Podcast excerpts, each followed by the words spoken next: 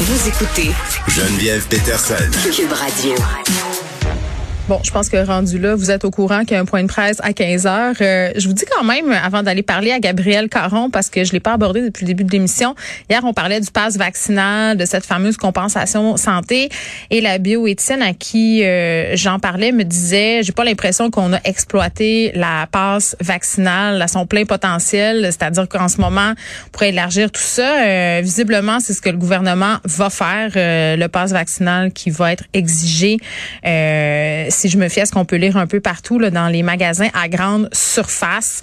Donc, ça sera plus euh, nécessairement là seulement euh, bon les, les, les endroits comme la SQDC et la SAQ. Là, ça avait été élargi à ces, à ces établissements-là. Ce sera les grandes surfaces, les salons d'esthétique aussi, euh, salons de coiffure. On exigera euh, le pass vaccinal. Donc, un peu plus de détails à venir aux alentours de 15 heures. Gabriel Le Caron est là. Salut, Gab. Salut! Puis, as-tu hâte de flasher ton passe vaccinal sur la coiffeuse? Écoute, je suis prête, je suis prête. Je pense que je vais me le faire tatouer sur l'avant-bras. Ton code QR. oui, oui. Euh, personne n'a de nouvelles par ailleurs euh, de l'application. Euh, tu sais, l'application qu'ils nous ont fait télécharger à un moment donné, là, jadis, Nagar. C'était quoi, COVID?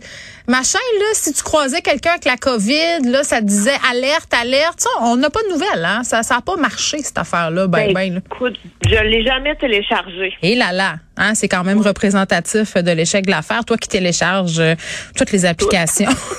tout ça. Euh, OK, un, article, je t'ai envoyé ça ce matin qui a attiré euh, mon attention. Euh, Puis c'est tellement vrai, quand j'ai vu ça, j'ai comme eu une, une, prise de conscience douloureuse. Euh, ça parle des femmes, les femmes qui sont jamais ou beaucoup moins sur les photos de famille. Oui, en fait, il y a comme une discussion qui a commencé sur Twitter parce qu'il y a une jeune femme qui s'appelle Anaïs qui, en triant les photos euh, de famille, s'est rendu compte qu'elle avait très peu de photos d'elle avec son enfant versus des photos de son chum avec son enfant. Et là, elle précisait sur le web que euh, dans la répartition des tâches, ben, son conjoint et elle sont à 50-50, mais que si on s'attardait uniquement aux photos, on a l'impression que c'est son conjoint qui fait 90% euh, de la, les tâches parentales. Et euh, cette réflexion-là, ben, comme tu disais, hein, ça a résonné chez beaucoup d'internautes qui mm. l'ont lu.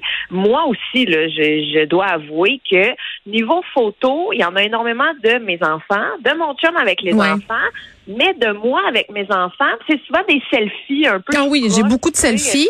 Attends, mais moi, c'est parce qu'à chaque fois, puis je sais pas si c'est comme ça chez vous, là, euh, témoignage, euh, quand je demande à mon chum de prendre une photo de moi, un, il a ça, fait qu'il va super vite, c'est tout le temps épouvantable. Le résultat est épouvantable, donc je, je veux plus, je veux plus qu'il me prenne en photo. C'est trop terrible. C'est trop terrible. Mais c'est vrai. Moi, c'est la même chose aussi. Tu sais, mon chum a un vieux téléphone qui a même pas Internet dessus. Fait qu'on s'entend que la qualité des photos qu'il prend versus moi qui a un iPhone plus récent, c'est pas la même chose. T'sais. Puis lui, je sais pas, il est peut-être moins émotif, il est peut-être moins euh, dans le présent. Lui, prendre des photos, c'est comme pas de son... On dirait qu'ils font juste peser sur le piton. Hein. Ils se disent pas, hey, je pourrais penser au cadrage. Et tu sais, son avantage? Les enfants ont-tu les doigts dans le nez? Ils sont comme, je n'ai pris 20, là, tu vas en aimer une. Non, non, je les aime pas, les 20, parce que tu as pesé 20 fois de suite, sans rien, tu sais, comme penser. Ben oui, parce que tu avais un mauvais angle, parce que tu n'avais euh, pas d'éclairage, tu sais. Mais euh, ça, bon, évidemment, là, ça a suscité beaucoup, beaucoup de discussions sur euh, les réseaux sociaux. Mm. Et il y a des chercheuses, en fait, des psychologues et sociologues qui sont chercheurs à l'Université d'Angers, qui, elles, n'ont pas été tant surprises du résultat de ben, cette hein. constatation. Ben oui, ben écoute parce que euh, le, elles révèlent en fait, parce qu'elles ont fait beaucoup de recherches sur le sujet là, avant même qu'on en discute, mais elles disent que le rapport à la photographie ne semble pas être le même selon qu'on soit homme ou femme. Et ça, je trouvais ça quand même Un gros constat, hein, quand même. C'est, c'est de la ben grosse nouvelle, ça. Ben, parce que, en fait, elle disait que les femmes, avec les photos, ont euh, peut-être un investissement qui est plus affectif. On est juste des gadailles. On est narcissiques. Narcisse, on se mire dans notre propre reflet. Moi, je me sers de mon iPhone pour me maquiller. Euh, les gens rient de moi ici. Je check mes affaires, tout ça. Des fois, ah. avant de, avant de rentrer en onde, je fais des petits selfies. Tu sais, je mets ça sur Instagram. Tu vois, tu sais, verrais-tu Mario Dumont faire ça? Tu sais, comme non. Ben, ça arrivera juste pas. Honnêtement. ah, ben non, il serait super, Mario. Moi, j'attends son compte OnlyFans avec impatience. Ben, écoute, euh, où est-ce que je signe pour que ça arrive? Mais euh, en fait, c'est ça, c'est que les femmes ont un côté beaucoup plus euh, affectif avec la photo. Donc, tu sais, vont plus aller dans des, des moments doux, des moments intimes, des hmm. moments présents. On dirait que je trouve ça cliché. C'est ça leur conclusion à ces chercheuses-là?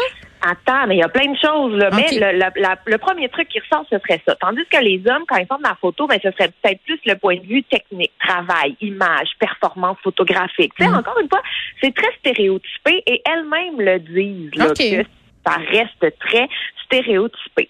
Et euh, un autre euh, fait intéressant que je trouvais aussi, c'est que souvent, les femmes, ce sont elles qui vont gérer le patrimoine familial.